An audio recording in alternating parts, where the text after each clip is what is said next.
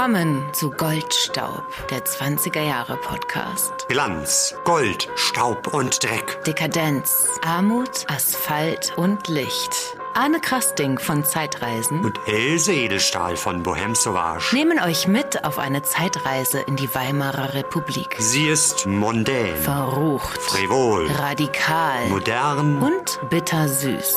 Tanzt mit uns auf dem Vulkan.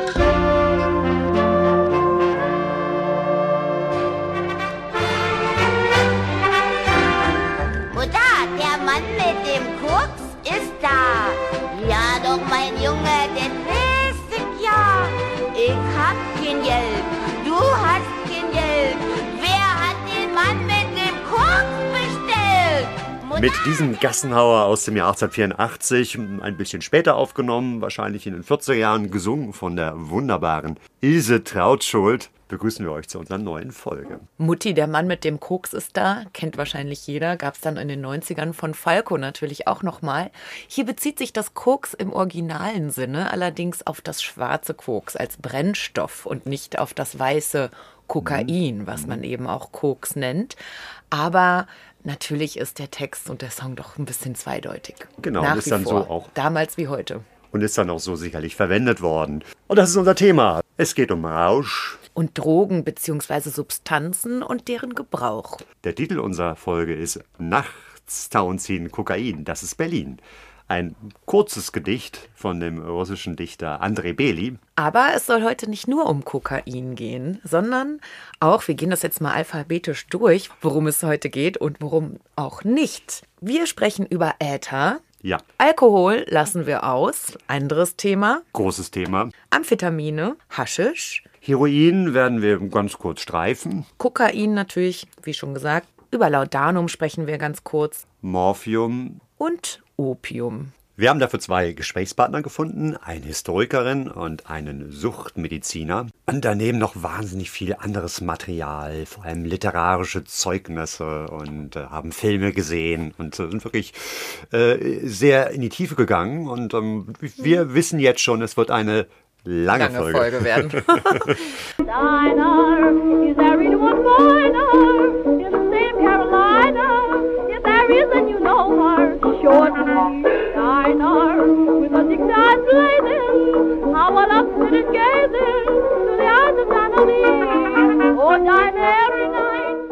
Der Song, den ihr gerade gehört habt, hat mit unserem Partner für diese Folge zu tun. Es ist Madame Tussaud. Das berühmte Wachsfigurenkabinett. Hier in Berlin unter den Linden gelegen, also wirklich drei Schritte vom Brandenburger Tor. Da waren wir nämlich eingeladen. zur Eröffnung eines neuen Teilbereichs, die goldenen 20er Jahre. Wir haben uns sehr gefreut, dass wir da sein durften und es wurde ein neuer Star präsentiert. Dann hing ein roter, runder Vorhang in der Mitte und was war wohl da drunter? Ja, ich habe so ein bisschen reingelugt natürlich vorher schon und mein Herz ist verstehen geblieben, denn die Hörer und Hörerinnen dieses Podcasts wissen ja, ich bin ein großer Fan von dieser Dame. Es ist Josephine Baker. Und ihr hättet Anne mal sehen müssen in dem Moment. Ja, man muss ja sagen, sie stand auf einem Podest. Also mein Gesicht befand sich dann, als sie enthüllt wurde, etwa auf der Höhe ihres Popos. Und ja, ich musste mich dann erstmal hinsetzen. Anne musste sich erstmal beruhigen. Es gab dann was zu trinken und dann konnten wir uns Josephine aber in Ruhe anschauen. Und ja, wie sah sie aus? Ja, Sie ja. sah fantastisch aus und sehr lebensecht.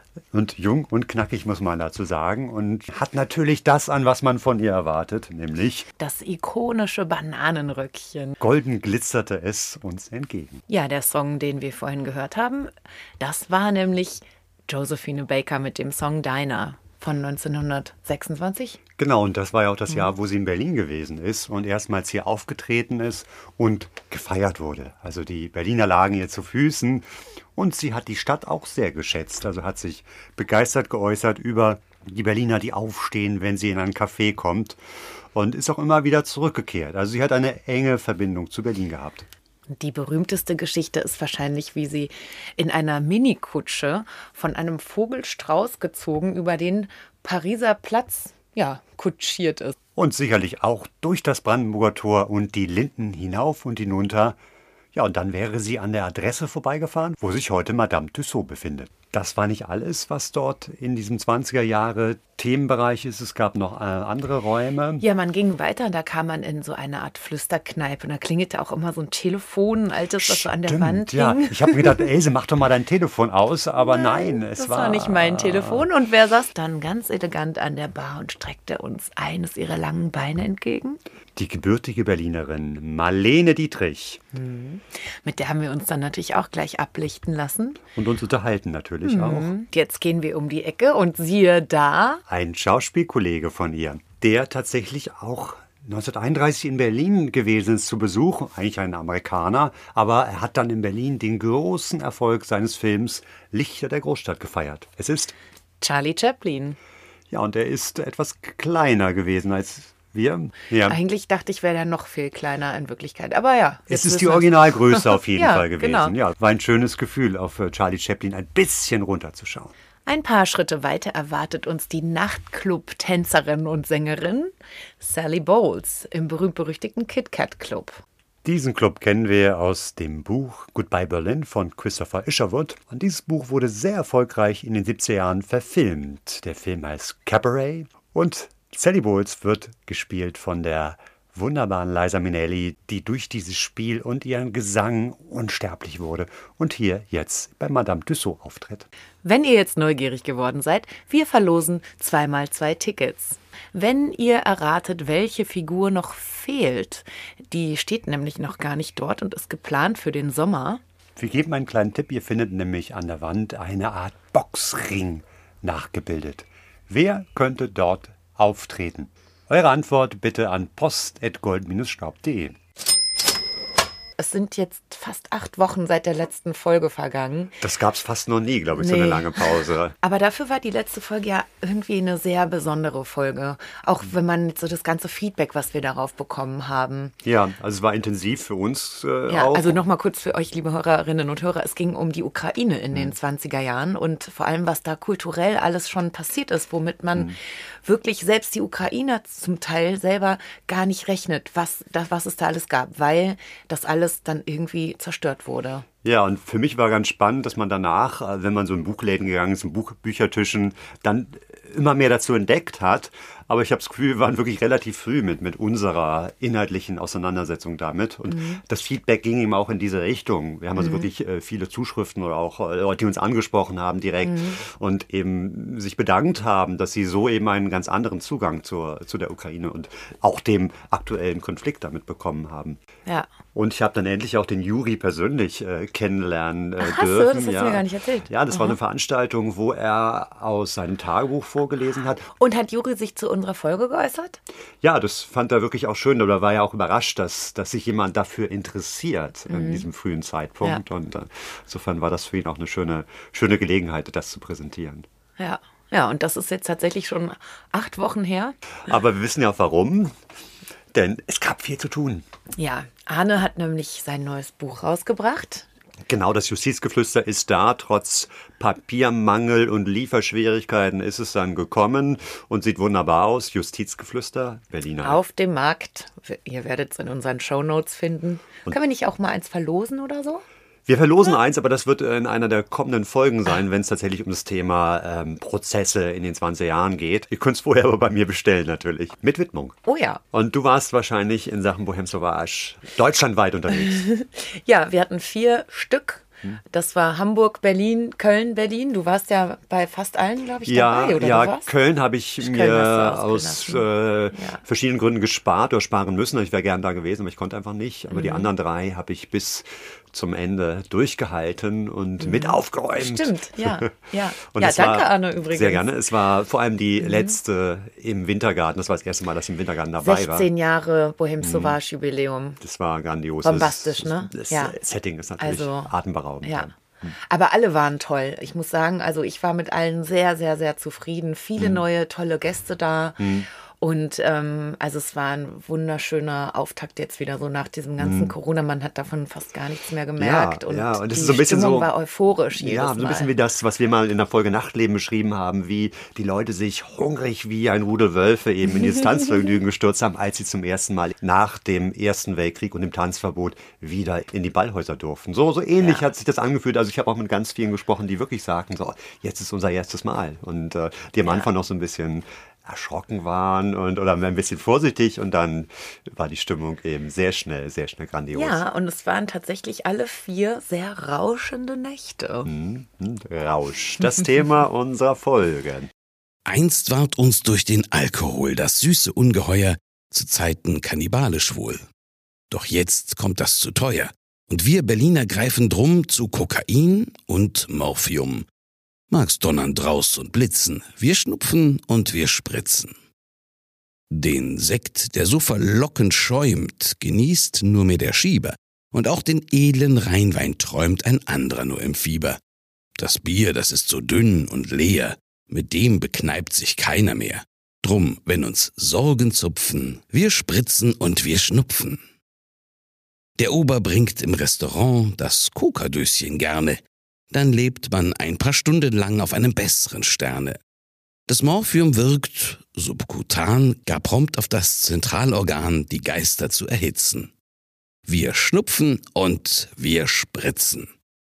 Die Mittelchen sind zwar verwehrt durch das Gesetz von oben, doch was man offiziell entbehrt, wird heutzutage geschoben.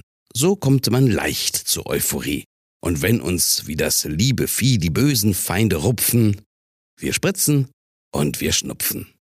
Und spritzt man sich ins Irrenhaus und schnupft man sich zu Tode. Du lieber Gott, was macht das aus in dieser Weltperiode? Ein Narrenhaus ist ohne dies Europa, und ins Paradies mag einer gern heut schnupfen, durch Spritzen und durch Schnupfen. Das war ein Gedicht aus dem Jahr 1919 äh, von dem Schriftsteller und Lyriker Friedrich Fabricius Max Karl Freiherr von Ostini. Vorgetragen von dem einzigartigen Holger Turm. Wenn man dieses Gedicht hört, dann denkt man sich ja wirklich, ganz Berlin ist auf Kokain und Morphium versunken im Drogensumpf. Alle sind sie druff, sind sie high, sind sie Breit. und ähm, das nicht mit. Alkohol, weil Alkohol zu teuer war, sondern eben mit Ja. anderen Rauschmitteln. Aber das ist halt auch wirklich eins der Klischees, mit denen wir auch ein wenig aufräumen wollen in dieser Folge. Es gibt ja sehr viele Klischees über die goldenen Zwanziger, die wilden Zwanziger, die Bohème und so weiter und so fort. Und ähm, ja, es ist was Wahres dran, aber man darf das auch nicht überbewerten. Und das wird eben auch permanent in irgendwelchen Artikeln über die 20 Jahre kolportiert, wo eben äh, man diesen, diesen Drogenrausch sehr nach vorne stellt. Nicht ganz unschuldig an diesem Mythos ist natürlich auch die sagenumwobene Tänzerin Anita Berber, die ja unter anderem Tänze hatte, also einen Tanz, der auch Kokain heißt, mit Musik von Camille Saint-Saëns, der auch ein ähm, ja, drogenzugeneigter Komponist war, etwas früher schon in, in Paris. Und eben ein, äh, ein Tanz, der heißt Morphium mit der Musik von Mischa Spoljanski. Ja, sie war wohl die bekannteste Drogenabhängige der Zeit mit einem sehr bitteren Ende. Sie ist ja sehr früh gestorben mit 29 Jahren. Und ja, was hat sie genommen? Sie war im Grunde genommen ein Beispiel für so eine Polytoxikomanin. Also äh, alles, was irgendwie zu bekommen war, von Alkohol angefangen, natürlich Cognac Koka- hat sie wohl sehr viel getrunken, liest man öfter. ja, natürlich Kokain, aber dann noch Kokain? was äh, Besonderes. Ja, nämlich Äther. Wie wurde das denn konsumiert oder wie hat sie das konsumiert? Na, Äther ist ja eine chemische Substanz, ähm, eine flüchtige Flüssigkeit. Und Anita Berber hat wohl eine Rosenblüte genommen, also ein Rosenblatt, Mhm. und hat das da reingetunkt und dann sich das so auf der Zunge zergehen lassen. Und das Zum ist Frühstück. neben dem Cognac. Wird, wird kolportiert, ja. Und, ähm, und es ist so ein bisschen ätzend. Also wenn man da zu viel dran schnüffelt, das ist ja auch ein Lösungsmittel sozusagen. Ja. Das wurde ja von den Kids in den 80ern noch, bis dann Lösungsmittel in Klebstoffen verboten wurde, hat man das so geschnüffelt und man kriegt so einen leicht euphorischen ähm, Rausch davon, der aber immer nicht so lange anhält. Und das wirkt dann natürlich reizend auf die Nasen- und Rachenschleimhäute, mhm. beziehungsweise wenn man es jetzt trinkt, halt, halt, eben auch auf die Magenschleimhäute. Ja. Und da wird Anita Berber wohl auch einige Nebenwirkungen davongetragen haben. Neben der zerstörten Nase natürlich. Ja. Ja, aber ja. ist ja eigentlich auch medizinisch genutzt worden, wie viele der Rauschmittel, über die wir sprechen heute. Ja, genau. Also Äther wurde schon 1846 mhm. äh, entdeckt von einem Zahnarzt und der hat das zum ersten Mal als für eine Vollnarkose benutzt. Also mhm. man kann, es ist ähnlich wie Chloroform, das wurde dann auf so ein Tuch geträufelt und dann dir so von Mund gehalten bis du dann eben in einen narkotischen Zustand gefallen mhm. bist, um da, ja, damit halt Operationen durchgeführt werden konnten. Mhm. Es wurde dann später irgendwann abgewechselt mit anderen äh, Mitteln, die ein bisschen sicherer waren, weil dieses Äther eben auch tödlich sein konnte. Ne? Also wenn du mhm. zu viel davon hattest, konntest du davon sterben. Meistens dadurch, dass du auch dann beim Aufwachen erbrochen hast und dann daran erstickt bist oder solche. Also es gibt, es ist so, wenn, wenn diese Ätherwirkung aufhört, dass einem dann übel wird, dass man dann auch erbrechen muss. Wir haben noch eine andere Beschreibung der Einnahme von Äther gefunden, und zwar in einem sehr, sehr skurrilen Buch. Es heißt Kokaina von dem Schriftsteller Pitti Grilli was natürlich ein Pseudonym ist. Eigentlich ist es Dino Zegre, ein Italiener aus Turin, der in den 20 Jahren in Paris war und äh, dann eben dieses Buch geschrieben hat, Kokain. Und es geht nicht nur um Kokain, sondern eben auch um Äther. Der Protagonist befindet sich in einer Soiree mit einer illustren Gesellschaft in Paris und eine mysteriöse Armenierin, die Gastgeberin. Und dann kommt es zu der Verabreichung von Äther. Und das liest sich folgendermaßen. Ein Diener brachte auf einem silbernen Tablett einige zwanzig Champagnerkelche bis zum Rand mit Früchten gefüllt und bot jedem Gast an. Ein anderer Diener teilte jedem einen goldenen Löffel aus. Das Mazedonien der Früchte, sagte Pietro zu Tito, indem er eine von winzigen Eiskristallen glänzende und mit Champagner und Äther vollgesogene Erdbeere zum Munde führte.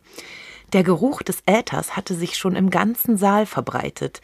Das Äußere der Kelche war beschlagen von dem erkalteten Dunst der Umgebung. Ein dritter Diener erschien mit einem kleinen silbernen Würfel, dessen Oberfläche siebartig gelöchert war, und streute auf jedes Kelchglas ein weißes Pulver, das sich sogleich in der Flüssigkeit auflöste. Dieses Buch Kokain von Pettigretti ist aus dem Jahr 1921 und ist wirklich höchst spannend, weil es einmal diese verschiedenen Milieus beschreibt, von einer heruntergekommenen Montmartre-Kneipe bis zu diesen feinen Salons, sehr aristokratisch auch, wo eben Drogen konsumiert werden und auch so die verschiedenen Stufen, also die Euphorie am Anfang, die Fantasien. Er spricht von einem Karnevalsfest in einem Irrenhaus, von Kaskaden von Unsinn, die er eben dann journalistisch auch nutzt und die verrücktesten Artikel schreibt und dann eben der Niedergang, die Depressionen, Melancholien, die Abhängigkeiten, die den Protagonisten letztlich auch in den Tod führen. Und ähm, dieses Buch war ein Skandal, ist also immer wieder verboten worden und in den 80er Jahren neu aufgelegt worden. Und wir empfehlen euch, schaut mal auf unsere Social Media Seiten, da werden wir einige der Covers des Buches platzieren, die eben auch sehr fantasievoll mit diesem Thema umgehen. Weiter geht's im Alphabet. Wir kommen zu Amphetaminen. Ja, und die haben wir in unsere Folge mit reingenommen, weil sie oder das Amphetamin tatsächlich auch schon 1887 erstmals synthetisiert wurde von einem Chemiker. Es wurde dann aber erst wissenschaftlich so richtig erforscht ab Anfang der 30er Jahre. Und da kam es als Mittel gegen Asthma, also auch wieder in der Medizin, unter dem Markennamen Benzedrin auf den Markt. Und später wurde das dann noch, ich weiß nicht, wie man sagen soll, weiter synthetisiert oder sowas. Ich bin keine Chemikerin. Zum Methamphetamin, heutzutage bekannt als Crystal Meth, was dann unter dem Markennamen Pervitin zu zweifelhafter Berühmtheit gelangte im Zweiten Weltkrieg, weil das Soldaten in Pillenform verabreicht wurde, damit die eben länger durchhalten. Es ist insgesamt einfach ein Aufputschmittel. Heute sagt man Speed oder Pep dazu. Und es wirkt auch leicht euphorisierend, aber wurde in den 20er Jahren als solches in dem Sinne noch nicht wirklich eingesetzt. So, kommen wir zu unserem nächsten Mittelchen, nämlich Haschisch. Ja, eigentlich ja eher die Droge der Hippies und der 60s, würde man sagen, aber. Denkt man so, ja. Auch hier eine lange Reise zurück, als Medizin eingesetzt, schon vor. Und auch als Rauschmittel, schon seit Tausenden von Jahren. Ja, der oder das Haschisch? Na, bei Walter Benjamin lesen wir der Haschisch. Und Walter Benjamin, den wollen wir zu Wort kommen lassen, der Schriftsteller und Philosoph und Flaneur auch ein bisschen äh, des Berlins der 20er Jahre. Ja, und der hat ja auch alle möglichen Drogen tatsächlich experimentell ausprobiert, ne? ohne dass er jetzt da irgendwie süchtig wurde oder das ständig gemacht hat, sondern der hat wirklich selber und auch mit Freunden zusammen sich hingesetzt und geguckt, aha, wie ist das, wie funktioniert das, was passiert genau, da? Genau, die Freunde waren wirklich auch besondere Freunde, Fritz Frenkel und Ernst Juel, das waren nämlich beides Suchtmediziner, die dann dazu auch wissenschaftlich gearbeitet haben. Also es war sozusagen unter Kontrolle und wurde dann gleich alles festgehalten und wissenschaftlich dann niedergeschrieben. Ja, aber jetzt ist Walter Benjamin in Marseille in Südfrankreich und er kifft und macht dann so das, was man dann so macht, geht raus, beobachtet Sachen und er isst vor allem sehr viel. Das ist dann recht lustig für ihn. ja. Und wir wollen euch mal ein bisschen etwas daraus vortragen. Es ist der 29. Juli 1928. Haschisch in Marseille. Um 7 Uhr abends nach langem Zögern Haschisch genommen. So liege ich auf dem Bett, las und rauchte. Ich verließ endlich das Hotel, mir schien die Wirkung auszubleiben oder so schwach werden zu sollen, dass die Vorsicht des Daheimbleibens unterlassen werden mochte. Nun, nur das gewisse Wohlwollen, die Erwartung, Leute einem freundlich entgegenkommen zu sehen, das Gefühl der Einsamkeit verliert sich recht rasch. Mein Stock fängt an, mir besondere Freude zu machen. Man wird so zart, fürchtet, ein Schatten, der aufs Papier fällt, könnte ihm schaden. Der Egel schwindet. Man liest die Tafeln auf den Pissoirs. Ich würde mich nicht wundern, wenn der oder der auf mich zukäme. Da sie es aber nicht tun, macht es mir auch nichts. Es ist mir jedoch zu laut. Jetzt ein wenig später, als er schon losgezogen ist, in jener kleinen Hafenbar begann dann der Haschisch seinen eigentlich kanonischen Zauber mit einer primitiven Schärfe spielen zu lassen, mit der ich ihn fordern wohl noch kaum erlebte. Nämlich er machte mich zum Physiognomiker, zumindest zum Betrachter von Physiognomien, und ich erlebte etwas in meiner Erfahrung ganz Einziges.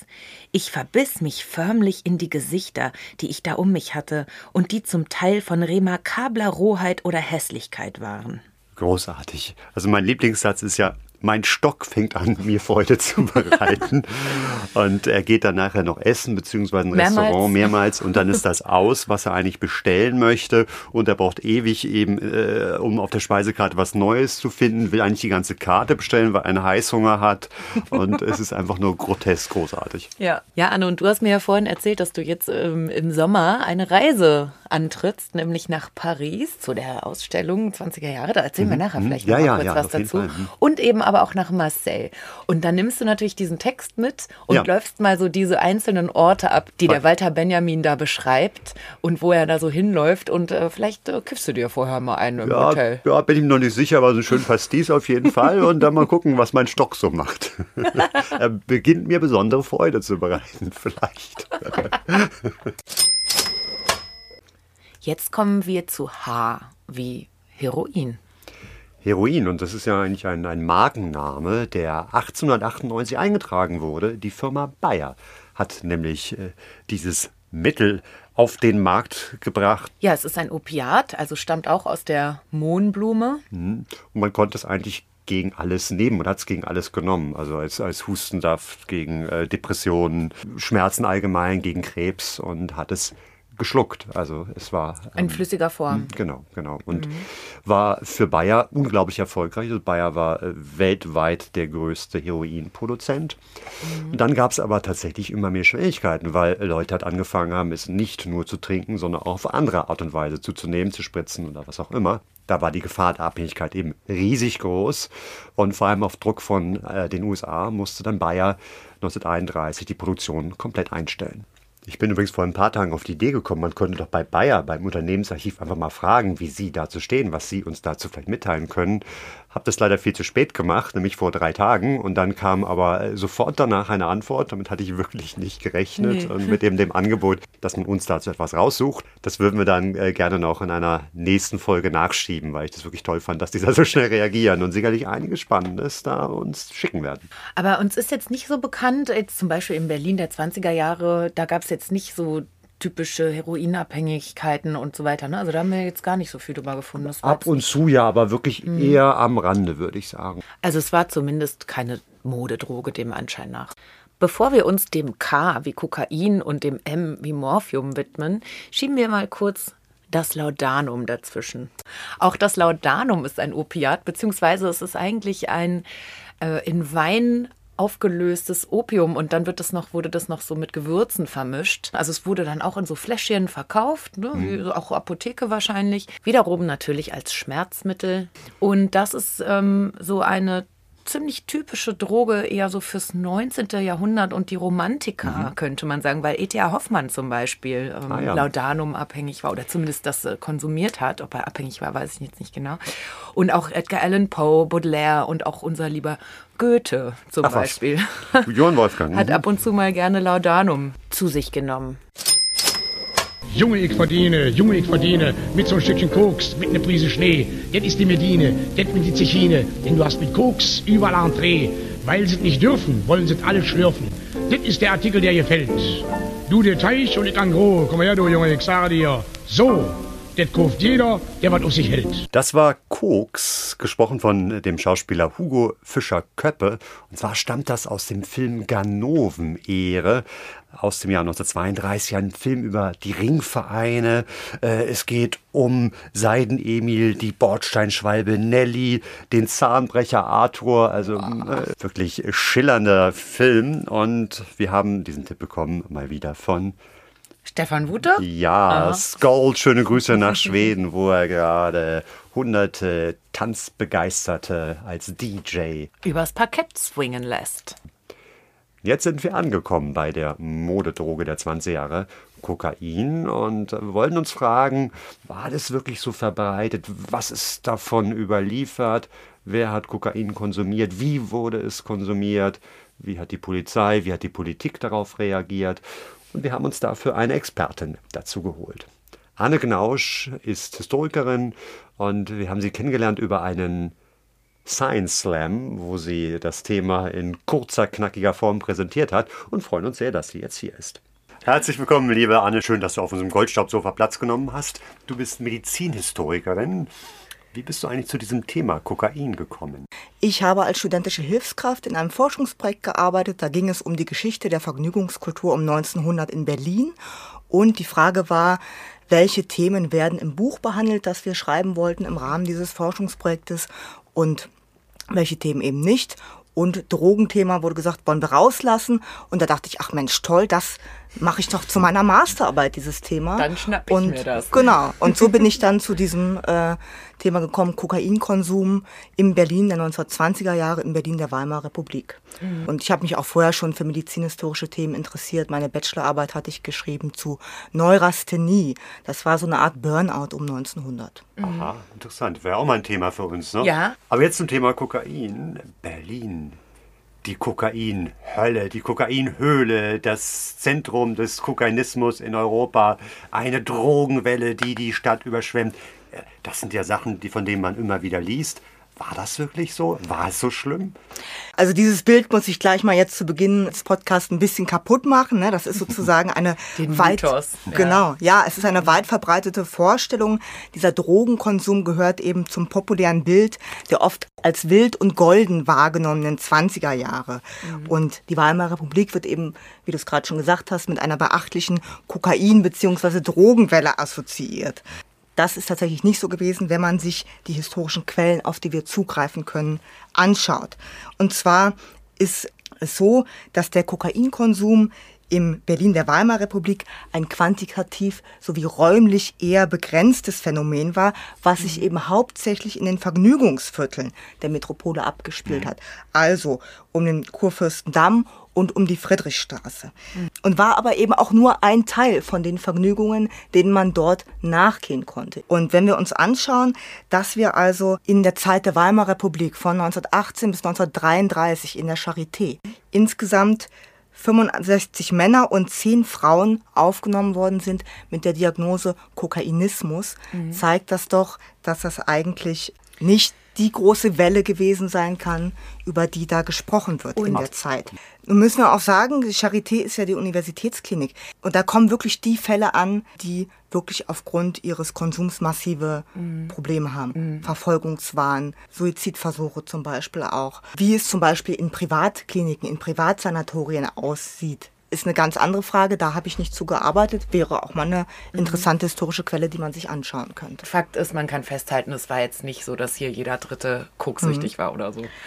Genau, aber die äh, Medizinhistorikerin Annika Hoffmann hat auch 2012 schon nachgewiesen, dass der Drogenkonsum in der Weimarer Republik eben weit hinter dem heute angenommenen Ausmaß zurückgeblieben ist. Sie sagt aber eben auch, dass diese Statistiken auch nicht unbedingt Rückschlüsse auf den hedonistischen Drogenkonsum zulassen, weil wir ja eben nur die Quellen nutzen können, die wir Historikerinnen und Historiker noch haben heutzutage. Es ist sozusagen davon auszugehen, dass der Drogenkonsum, der Kokainkonsum auch einfach sozial integriert stattgefunden hat, sozial unauffällig, eben im, ja, im Rahmen der Vergnügungskultur in Berlin.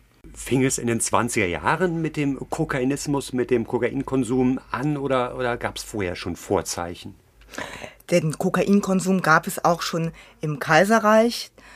Sigmund Freud hat in den 1880er Jahren Experimente gemacht mit Kokain, auch Selbstversuche mit Kokain und äh, hat Kokain zum Beispiel empfohlen zum Morphiumentzug.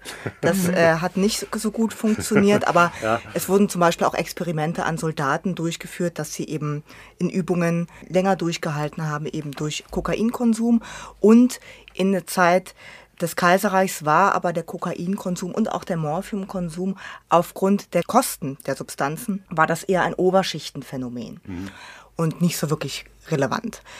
Aber das hat sich geändert durch den Ersten Weltkrieg, weil sowohl Kokain als auch Morphium waren Schmerzmittel, die also im Ersten Weltkrieg Soldaten verabreicht worden sind, weil eben der erste äh, technisierte Krieg, viele Verletzte und die Soldaten haben oftmals in den Lazaretten weil man ihnen Gutes tun wollte, vermeintlich, zu viel von diesen Substanzen verabreicht bekommen und sind dann also süchtig aus dem Ersten Weltkrieg zurückgekehrt. Und so ist eben diese Schwelle überschritten worden, dass Kokain und Morphium auch Eingang gefunden haben, sag ich mal, in die normale Bevölkerung. Und das heißt, am Anfang hat man gar nicht so richtig gewusst, dass das eine gefährliche Droge ist, sondern es war halt eine Medizin. Und wann ging das denn los, dass zum Beispiel geforscht wurde darüber, über die schlechten Nebenwirkungen oder dass man angefangen hat, eben das auch vielleicht zu verbieten, dann irgendwann über das Betäubungsmittelgesetz? Also Kokain ist eben vor allem auch als Medikament verwendet worden, eben in den 1880er Jahren auch ganz wichtig, eines der ersten Lokalanästhetika. Also äh, es wurde als Lokalanästhetikum verwendet für zum Beispiel Staroperationen, Augenoperationen. Die wären ohne Kokain gar nicht möglich gewesen. Und es wurde gegen alles genutzt. Husten, Zahnschmerzen, Regelbeschwerden, ja, und eben ganz breit als Medikament eingesetzt. Und man ist auch zunächst gar nicht davon ausgegangen, dass das abhängig machen würde, wie man das bei Heroin ja eben auch nicht gedacht hat und als Hustenmittel verkauft hat. Und Kokain und Opiate waren schon seit 1901 apothekenpflichtig und das erste Opiumgesetz trat dann Ende 1920 in Kraft im äh, Rahmen auch des Versailler Vertrages. Und da ging es aber zunächst darum eben, dass das Reichsgesundheitsamt eine Aufsichtspflicht hatte für Einfuhr, Ausfuhr, Herstellung, Verarbeitung von Morphium, Heroin, Heroin und Kokain. Es ging um Import, Export, Herstellung und so weiter. Und für Handel, Erwerb wurde eben eine Erlaubnis benötigt, die Pharmaunternehmen beantragen konnten. Und die legale Abgabe wurde eben auf Apotheken dann beschränkt. Und Privatpersonen konnten dann das Kokain eben nur noch über ein ärztliches Rezept zu Heilzwecken beziehen. Also, das erste deutsche Opiumgesetz hat diese Substanzen, Betäubungsmittel nicht verboten, sondern eher den Umgang Ja. mit denen geregelt. Ja. Und es war vielmehr ein Handelsgesetz als ein Konsumentenkontrollgesetz. Aber im Jahr 1926 gab es dann einen Präzedenzfall. Ein Dr. Bier, ein sehr passender Name, aus Dresden wurde verurteilt weil er hatte vom September 1924 bis Januar 1925, also in einem sehr kurzen Zeitraum, mehr als 3000 Rezepte über mindestens 3000 Gramm Kokain ausgestellt. Und damit war klar, die Patientinnen und Patienten konsumierten das nicht nur selbst zu medizinischen Heilzwecken, mhm. sondern verkauften das weiter. Und in dem Urteilsspruch hieß es dann, dass also die Abgabe von diesem Betäubungsmittel an Süchtige nur noch dann rechtmäßig sei, wenn begleitend eine Therapie erfolge, deren Ziel der vollkommene Entzug sei. Mhm. Somit waren Erhaltungstherapien unzulässig. Das heißt, die Mediziner durften nicht mehr ihren Patientinnen und Patienten einfach so Kokain geben, damit sie keine Entzugserscheinung haben. Mhm. Und damit wurde also deutlich in dieser Urteilsbegründung, dass von staatlicher Seite aus der hedonistische Drogenkonsum unerwünscht war. Ja. Vor diesem Urteil hatte sich eben dieses Gesetz, wie ich schon gesagt hatte, nur auf Vertrieb und Erwerb beschränkt. Und nun richtete sich der Fokus auf die Konsumentinnen und Konsumenten. Die ärztliche Verschreibung an Süchtige war also nicht mehr möglich. Die Konsumentinnen und Konsumenten mussten ihren Bedarf nun anders decken und wurden so in die Illegalität abgedrängt und kriminalisiert. Im Jahr 1927 äh, kam bei der Berliner Kriminalpolizei täglich drei bis vier Rauschgiftvergehen zum Verhör. Ja, weil jetzt entsteht der Schwarzmarkt dann, ne? also ab dem Moment. Ja, und das klingt dann doch noch einer beträchtlichen Zahl. Also wenn wir, wenn wir das vergleichen mit diesen 85 äh, Charité-Patienten innerhalb von der ganzen Weimarer Republik, da haben wir hier jetzt aber doch einiges, was da unterwegs ist auf der Straße. Und Dr. Bier wurde dann umbenannt in Dr. Koks, oder? Das weiß ich leider nicht, wie es mit Dr. Bier weiterging. Ja, aber kommen wir zum Koks und der Frage, wie sind die Konsumenten denn dann da dran gekommen an den Stoff? Heute habe ich gelesen, ruft man einfach eine Telefonnummer an und dann kommt das Taxi vorbeigefahren. Wie war das damals? Damals musste man schon noch selber losgehen, um sich sein Kokain zu besorgen.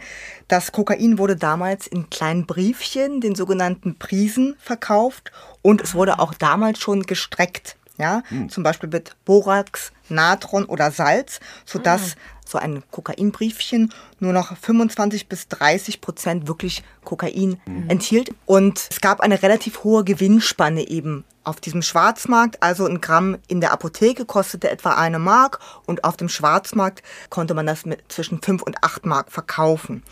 Zum Beispiel Karl Zuckmeier hat vor dem KDW getarnt als Zigarettenhändler Kokain verkauft. Der Verkauf fand auch direkt in Kneipen oder in Tanzlokalen statt. Karl Zuckmeier, hat er das selbst dann zugegeben oder wie ist er erwischt worden? Oder?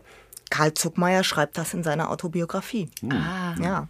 Das war zu einem Zeitpunkt, als er eben noch nicht den, seinen Durchbruch hatte ja, als erfolgreicher mhm. Autor und sich sozusagen so sein Geld verdient hat. Ja. Mhm. Als Schlepper in der Friedrichstadt und als Kokain Dealer vor dem KDW.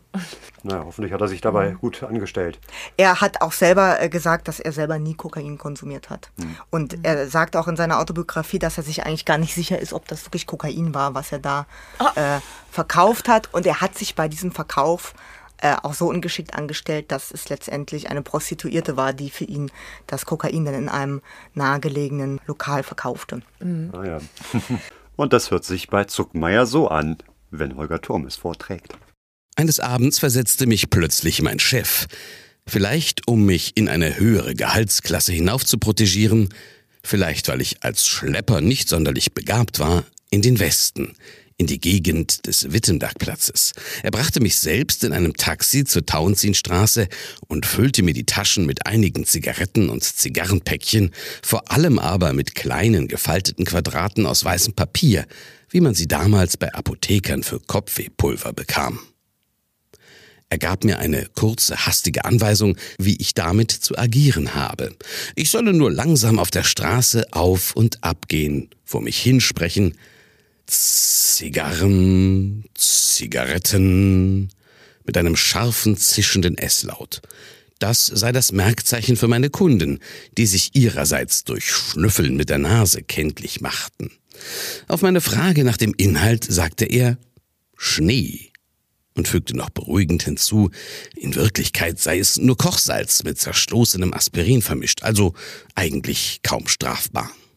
Der Verkauf fand also direkt auch in Kneipen und Tanzlokalen statt. Und ähm, es gibt auch ein Beispiel aus dem Jahr 1926. Konrad Rosenthal, eigentlich ein Medizinstudent, der aber sein Studium nie beendet hatte, hat sich als Arzt einfach ausgegeben und ließ Rezeptblöcke auf seinen Namen drucken und verkaufte dann in den Tanzlokalen des Berliner Westens eben diese Rezepte, die man sich dann auf Kokain oder eben Morphium ausstellen lassen konnte.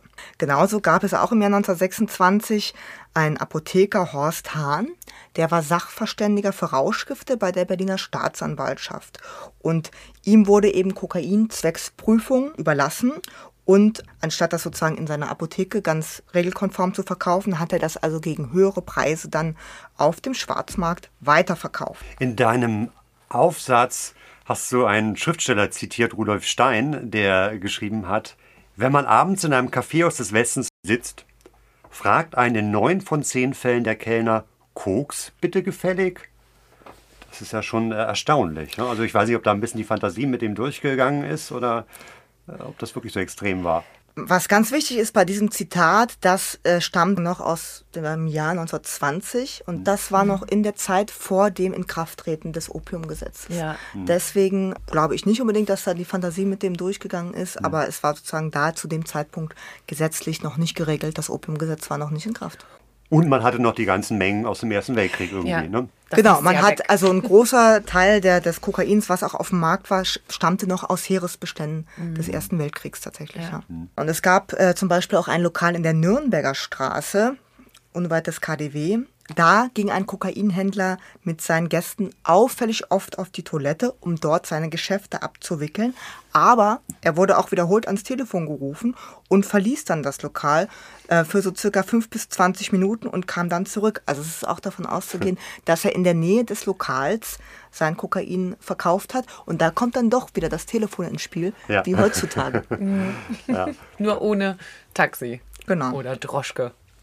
War interessant, also wir sind da wirklich im Westen, also in diesem Vergnügungsviertel eher für, ich sag mal, die gehobenen Schichten. Also es ist nicht so sehr, dass die Gauner Ganovenviertel rund um den Schlesischen Bahnhof oder rund um den Stettiner Bahnhof, sondern wirklich die, die Gegend, wo eher die oberen Zehntausenden unterwegs waren.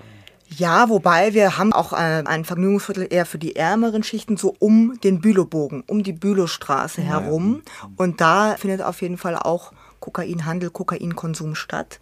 Und natürlich aber auch in dem Vergnügungsviertel um die Friedrichstraße herum. So behauptlich nach Vergnügen klingt das, was wir noch gefunden haben, zwar ein Artikel aus dem Vorwärts der Sozialdemokratischen Zeitung. Und da wird eben beschrieben, wie wirklich im Elendsviertel, also Alexanderviertel, nördlich vom Alexanderplatz, diejenigen, die ja wohnungslos, arbeitslos, brotlos und hoffnungslos waren, auch noch eben dem Betäubungselend erlegen waren. Ja, und vor allem auch Kriegsrückkehrer, ne? Auch das, Die das genau. betrifft, genau. ja. Die waren unterwegs zwischen diesen beiden mächtigen Burgen, einmal der Rotenburg, dem Polizeipräsidium und dann dem Asyl, also diesem Obdachlosenheim, auch eine Art Burg. Und hier wird beschrieben, wie sie gewissermaßen, um nicht in diesem fürchterlichen Obdachlosenheim schlafen zu müssen, wie sie eben mit Kokain einfach den Schlaf bekämpft haben. Das ist sehr, sehr eindrucksvoll intensiv beschrieben und da werden wir kurz mal etwas draus vortragen. 31. August 1924. Kokain hält wach. Kokain vermag sogar den Hunger zu verscheuchen. Totenkopfgesichter sind Dokumente der Zauberkraft des weißen Kristallpulvers. Kokain vermag geistige Kräfte zu steigern, Arbeit zu fördern, aus dem Nichts heraus entstehen zu lassen. Aber wer immer auch es nimmt, verfällt schrecklicher Rache. Kokain wird zur Bestie, die Menschen zerfleischt. Da beginnt einer zu laufen, stundenlang Entsetzen im Gesicht, immer im gequälten Geiste von Menschen verfolgt, jedem Begegnenden scheu ausweichend. Ein anderer reißt sich die Kleider vom Leibe, weil er in Flammen zu stehen glaubt, ein dritter versinkt in Selbstmordgedanken. Bis ein Elendskamerad mit einer neuen Prise rettend eingreift und der namenslos leidende arme Teufel wieder die ruhigen Züge eines Friedens annimmt, der doch nur aus dem Grabe zu steigen scheint. Ja, da kann man wirklich schon von einer drogeninduzierten Psychose sprechen, was er hier, was er hier berichtet. Sehr eindrucksvoll und es wird beschrieben oder es fällt dieser Begriff Kokolores. Ah, ja. Auch interessant, weil ähm, wir den ja heute eher als ne, ähm, Red kein Unsinn, Red kein Kokolores kennen, aber damals eben im Grunde genommen eine Bezeichnung für den, ja, für diesen Kater oder diesen Zustand im Grunde genommen danach, diesen äh, Zustand des Elends. Und weil der Artikel so eindrucksvoll ist, haben wir ihn auch auf unsere Facebook-Seite gestellt.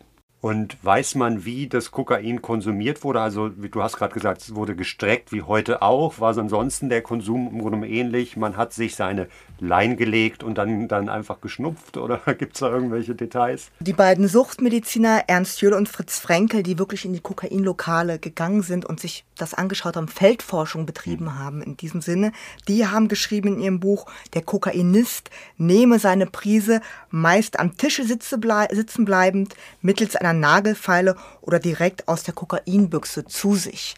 Und was ich aber in den Krankenakten auch gefunden habe, ein wichtiges Utensil war auch der Kokainlöffel. Also das Kokain wurde geschnupft, wie das heutzutage auch noch üblich ist.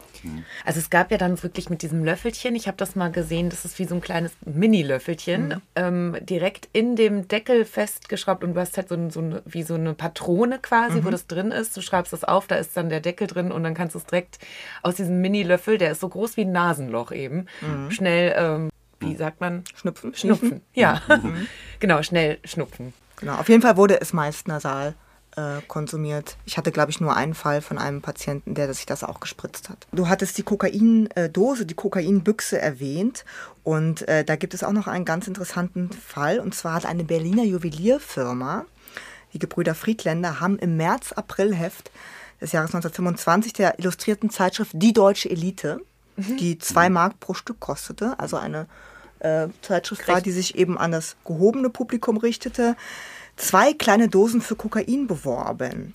Als Ostergeschenk für die junge Dame. Und nun könnte man ja denken, na das zeigt doch ganz deutlich, Kokain war doch gesellschaftlich total akzeptiert. Aber nein, der Präsident des Reichsgesundheitsamtes persönlich hat zu dieser Werbeanzeige Stellung genommen und diese, Zitat, als ein außerordentlich bedenkliches Anzeichen für die Ausdehnung der Kokainsucht, Zitat Ende, gewertet und hat dieser Firma eine Ermahnung erteilt. Was weiß man über die Konsumenten? Also waren das, war das querbeet durch die Gesellschaft? Also wie auch die Krankenakten der Berliner Charité zeigen, war der Kokainkonsum in Berlin der Weimarer Republik ein schichtenübergreifendes Phänomen. Ja? Viele Kokainkonsumenten hatten kaufmännische Berufe. Es gab auch Arbeiter, Bankbeamte, Schrift, ein Schriftsteller war dabei, Schauspieler, aber eben auch viele Ärzte, Mediziner, medizinische Berufe, Apotheker, was natürlich was zu tun hatte mit dem Zugang zur Substanz. Ja, das Interessante ist aber, dass der ähm, Konsum von dieser Berufsgruppe nur am Rande thematisiert wurde und eigentlich auch entschuldigt wurde mit den Strapazen des Berufes. Genau, also es gab äh, in dieser Zeit auch noch keine therapeutischen Maßnahmen in der Charité für diese Patientinnen und Patienten. Wir haben da auch einen Schriftsteller, ähm, der innerhalb von äh, zwei, drei Jahren wird er sechsmal eingeliefert aufgrund seines Kokainkonsums. Franz Roten? Ja, Franz Rothenfelder, genau. Rotenfelder, okay. Also war jetzt, glaube ich, kein berühmter Schriftsteller. Also der Schriftsteller Franz Rothenfelder ist in so eine Art Teufelskreis geraten. Er hat auch selber, und das zeigt nochmal, wie interessant eigentlich Krankenakten auch als historische Quelle sind. Da findet sich eine Art Biografie, die er selber geschrieben hat, sein Lebensweg und ja, ein Text über seine Kokainsucht eben. Und er schreibt darin, dass er in eine Art Teufelskreis geraten ist. Er muss Kokain konsumieren, um arbeiten zu können, als Schriftsteller, als Journalist. Aber um überhaupt arbeiten zu können, muss er immer mehr Kokain konsumieren. Kannst du uns auch noch was über Morphinismus erzählen? Der Morphinkonsum wurde im Gegensatz zum Kokainkonsum entschuldigt, weil es sozusagen der Morphinismus galt als eine Krankheit aus dem Krieg, die man mitgebracht hat und für die man nichts kann. Der, Ko- das, der Kokainkonsum galt als Genuss, als Konsum der Lebewelt. Und äh, wir haben in der Zeit der Weimarer Republik wesentlich mehr Aufnahmen von Morphinismusfällen in der Charité, einfach weil diese Droge zu viel stärkeren Entzugserscheinungen führt als das Kokain, was natürlich auch was mit der Darreichungsform zu tun hat, weil das Morphium hat man sich ja gespritzt.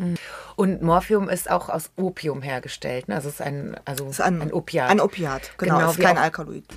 Gab es denn auch von offizieller Seite gesundheitliche Aufklärung, dass man da äh, Informationen bekommen konnte und Es gab einmal die Berliner Suchtmediziner Ernst Jüll und Fritz Frenkel, die eben auch äh, ihre Praxen in Berlin hatten und eben diese Aufklärung betrieben haben und ja auch in diese Kokainlokale gegangen sind zu den Konsumentinnen. Und der Völkerbund hat Anfang der 20er Jahre einen Aufklärungsfilm finanziert mit dem Titel Narkotika, der in Deutschland trug er den Titel Moderne Laster in die Kinos kam. Und die Hauptfigur dieses Films war eben ein Arzt, der sich den Kampf gegen Rauschgift auf allen Ebenen zur Lebensaufgabe gemacht hat. Es wurde in diesem Film sowohl Alkoholismus behandelt, als auch Kokainismus und Morphinismus. Gibt es den Film noch? Kann man den sich irgendwo angucken? Das ist eine gute Frage, da müsste man wahrscheinlich mal im, bei der Kinemathek nachfragen. Ja, ja. ja, machen wir. Machen wir mal einen kleinen Filmabend hier dann. Ne? Vielen Dank, liebe Anna, dass du da warst. Wir haben eine Menge gelernt. Gerne. Schön, ja, vielen Dank auch von mir und bis bald. Apropos Filme. Arne, du bist ja nicht nur Historiker, sondern auch leidenschaftlicher Cineast. Ja, das bin ich. Und äh, ich habe etwas mitgebracht, nämlich drei Filmtipps für euch zum Thema Drogen im Film. Der erste Film heißt Opium, ist aus dem Jahr 1919 und Else, dein Lieblingsschauspieler, spielt mit. Konrad! Ja, der Konrad Veit ist dabei und auch Werner Kraus, also die beiden Hauptdarsteller des Films Caligari. Hier in einem etwas früheren Film ähm, und da geht es darum, dass ein äh, Wissenschaftler unterwegs ist in China zu Forschungszwecken. Er will dem Geheimnis, Des Schlafmonds. aus dem das Opium gewonnen wird, nachspüren und konsumiert natürlich und gerät dabei auf eine schiefe Bahn. Diesen Film gibt es tatsächlich auf DVD, herausgegeben vom Filmmuseum München. Ein weiterer Film, den vielleicht manche kennen, die in der Pension Funk schon gewesen sind. Und wir wissen, das waren einige von euch. Da ist nämlich ein Plakat, Laster der Menschheit steht dort. Und tatsächlich hat die äh, legendäre Stummfilmschauspielerin Asta Nielsen die Hauptrolle gespielt in diesem Film. Sie spielt eine Opernsängerin, die stark von Kokain abhängig ist und äh, ihr Manager ist gleichzeitig ihr Dealer. Und dann äh, geht ihre Tochter auch noch in den Bann dieses Menschen und dann ist natürlich ihr mütterlicher Beschützerinstinkt so stark, dass sie versucht, das zu unterbinden. Laster der Menschheit aus dem Jahr 1927. Und einen äh, Filmausschnitt haben wir uns gerade zusammen angeguckt. Es ist der Film Abwege aus dem Jahr 1928 von Georg Wilhelm Papst. Mit Brigitte Helm. Ja, die ihr aus Metropolis natürlich Maria. kennt und schätzt. Und sie ist etwas unglücklich in ihrer Ehe und lernt dann jemanden kennen und stürzt sich in das pulsierende Nachtleben Berlins mit Alkohol- und Drogenexzessen.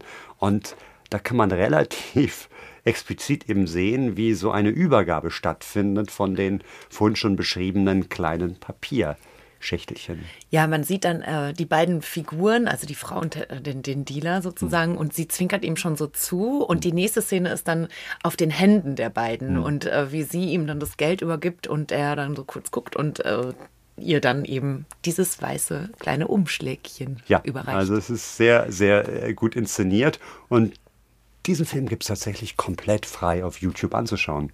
Link folgt. in unseren Shownotes. M wie Morphin, beziehungsweise wie man im deutschsprachigen Raum sagt, Morphium. Darüber haben wir mit Anne vorhin schon drüber gesprochen. Und das Wort stammt etymologisch natürlich von Morpheus. Und Morpheus war der griechische Gott des Schlafes und des Traumes. Und damit wird ja auch schon ein bisschen klar, was Morphium mit einem so anstellt. Denn das ist ja eher ein Beruhigungsmittel und eben natürlich auch ein Schmerzmittel. Das wurde massenhaft in den Lazaretten des Ersten Weltkrieges für die Soldaten verabreicht und viele sind dann eben süchtig aus dem Krieg zurückgekommen und das andere war, dass dann eben wirklich tonnenweise Morphium auf dem Markt war und äh, das da ja in der direkten Nachkriegszeit sehr, sehr häufig benutzt wurde. Vor allem auch bei den sogenannten Kriegszitterern. Von dem wir ein prominentes Beispiel kennen, nämlich aus der Serie Babylon Berlin. Unser. Hauptkommissar Gerion Rath, der geht ja regelmäßig zu seinem Apotheker Mhm. und äh, holt sich da so kleine Glasampullen, wo er die so oben Mhm. so aufbricht, ne? Und dann trinkt er das Genau. und später spritzt er sich das auch. Es wird in der Serie nie so genau aufgeklärt, was das ist, aber man könnte natürlich vermuten, dass es Ja. Morphium ist. Ja. Es gibt natürlich auch andere Beispiele, ähm, abgesehen von diesem fiktionalen Charakter. Der bekannteste Morphinist dieser Zeit war sicherlich Hermann Göring, die spätere Nummer zwei im nationalsozialistischen Deutschland, der zwar im Ersten Weltkrieg auch aktiv war, aber ähm, sein Trauma kommt im Grunde genommen von dem 9. November 1923, dem Putsch in München, wo er angeschossen wird und eben starke Schmerzen hat infolgedessen und die mit Morphium bekämpft und dann wirklich süchtig wird. Ist in einer Entzugsklinik, dann teilweise auch in einer Nervenheilanstalt. Also das ist wirklich, was ihn dann auch später noch sein ganzes Leben begleiten wird. Morphin ist ebenso wie Heroin und Codein ein Opiat. Und somit kommen wir zu O wie Opium. Das ist sozusagen die reine Essenz, die aus der Samenkapsel des Schlafmonds gewonnen wird. Und diese Samenkapseln muss man sich vorstellen wie so ein Ball, der wird dann so angeschlitzt und dann läuft es wie Harz aus dem Baum, läuft es dann so raus und wird dann später zu so kleinen Kügelchen geformt. Und ihr habt sicher alle ein Bild davon im Kopf, wie so eine Opiumhöhle aussieht. Das Opium Den mit so chinesischen Laternen und die Leute, wie sie mhm. da liegen und das rauchen und dann versinken in ihren Opiumträumen. Und wir wollen euch mal ein Beispiel zeigen. Und dafür müssen wir gar nicht nach China, sondern wir gehen einfach nach Hamburg. Wo wir ja bei unserer Hamburg-Folge schon etwas gehört haben über Chinatown und das, was die Chinesen dort an äh, etwas obskuren Geschäften betrieben haben. Und dazu gehörten eben auch diese Opiumhöhlen. Kein geringerer als Ernst Engelbrecht, den kennt ihr noch aus unserer Razzia-Folge, das war der Kriminalkommissar, der zusammen mit Leo Heller, dem Journalisten, unterwegs war und in Berlin diverse Läden ausgehoben hat. Der war auch in Hamburg und wollte sich mal so eine Opiumhöhle anschauen. Was er da gefunden hat, werden wir jetzt einmal hören. Erst nach allen möglichen Kreuz- und Querfragen war der Schlepper von meiner Harmlosigkeit überzeugt und brachte mich dann quer durch das stockdunkle St. Pauli hindurch selbst zum Opiumkeller. Auf diesem Wege führte er mich im Zickzack durch mehrere Querstraßen, um zu verhindern, dass ich später die Opiumhöhle wiederzufinden vermochte. An der Tür des versteckt liegenden Chinesenkellers wurde vorsichtig gekaspert, das heißt durch bestimmte Klopf- und Kratzsignale unser Kommen gemeldet. Ein alter Chinese trat heraus, betrachtete uns misstrauisch, ließ uns dann aber doch in das Haus hinein. In einem nur schwach erleuchteten Vorraum hatte ich zunächst den erforderlichen Obolus zu entrichten und wurde aufgefordert, Mantel, Schirm und Stock und eventuell vorhandene Waffen abzugeben. Dann nahm mich ein mit dunkelroten Teppichen ausgeschlagenes Zimmer auf. Rotes, abgedämpftes Licht ließ mich bald mehrere Ruhebetten erkennen, auf denen sich schon einige Gäste in schweren Träumen unruhig umherwälzten. Eine widerlich süße Atmosphäre umgab mich. Der sich tief verneigende Wirt, anscheinend ein Malaie, brachte eine lange Pfeife, tat ein Opiumkügelchen in den kleinen Pfeifenkopf und wies mit einer devoten Handbewegung mir ein Ruhebett zu. Dann schlich er davon, aber nicht ohne vorher noch einen kurzen Blick auf seine übrigen Gäste geworfen zu haben. Alles blieb ruhig, nur ab und zu stieß einer der Opiumgäste einen leisen, fremdsprachigen Laut aus, oder ein anderer gestikulierte im Traum wild verlangend mit Armen und Händen. Vorsichtig nahm ich einen kleinen Zug aus der Pfeife, und dann, nach einer kleinen Pause, den zweiten, und bald schon umfingen mich wundersame Träume. Ich fühlte mich plötzlich so frei, glaubte mich in einem Wunderlande zu befinden und ließ mich von wonnigen Träumen umschmeicheln. Dann, ich mochte wohl einige Stunden gelegen haben, wachte ich auf. Vor mir stand wieder der alte Chinese. Lächelnd verneigte er sich wieder und kredenzte mir in einer fast papierdünnen Porzellantasse einen heißen Trank. Kaum war zu schmecken, was es war, so stark und so bitter war der Tee. Langsam erhob ich mich, ein wenig Kopfschmerzen waren die Folge des ungewohnten Genusses. Einige der Gäste, zwei chinesische Seeleute, waren auch schon munter, andere lagen noch fest in ihren Träumen. Ein maßloser Ekel packte mich plötzlich vor meiner Umgebung und vor den Geschehnissen der Opiumnacht, und eiligst verließ ich die Opiumhöhle. Als Ernst Engelbrecht ein Jahr später diesen Laden noch einmal finden wollte, war nicht mehr da. Naja, oder er hat ihn nicht gefunden, weil er ja da kreuz und quer Ja, durchgeführt ja, nee, wurde. nee, nicht? das ist ja der Blitz, das ist ja wirklich ein richtiger Spürhund gewesen. Der war übrigens damals, als der Text geschrieben wurde, 1931, auch schon nicht mehr Kriminalkommissar, also er war AD. Ähm, sein zweites Standbein waren dann eben diese Bücher und die Vortragsreisen. Also der hat sich damit eine vielleicht goldene Nase verdient. Und das Buch heißt übrigens In den Spuren des Verbrechertums, ein Streifzug durch das großstädtische Verbrechertum und seine Schlupfwinkel und er reiste durch ganz Europa. Komm, holder Schnee. Komm, holder Schnee. Verschütte dies schwere Herz. Mit deiner Gnade zaubere die Träne starr, so aus der ewigen Quelle rinnet, täglich geboren, geliebt noch immer.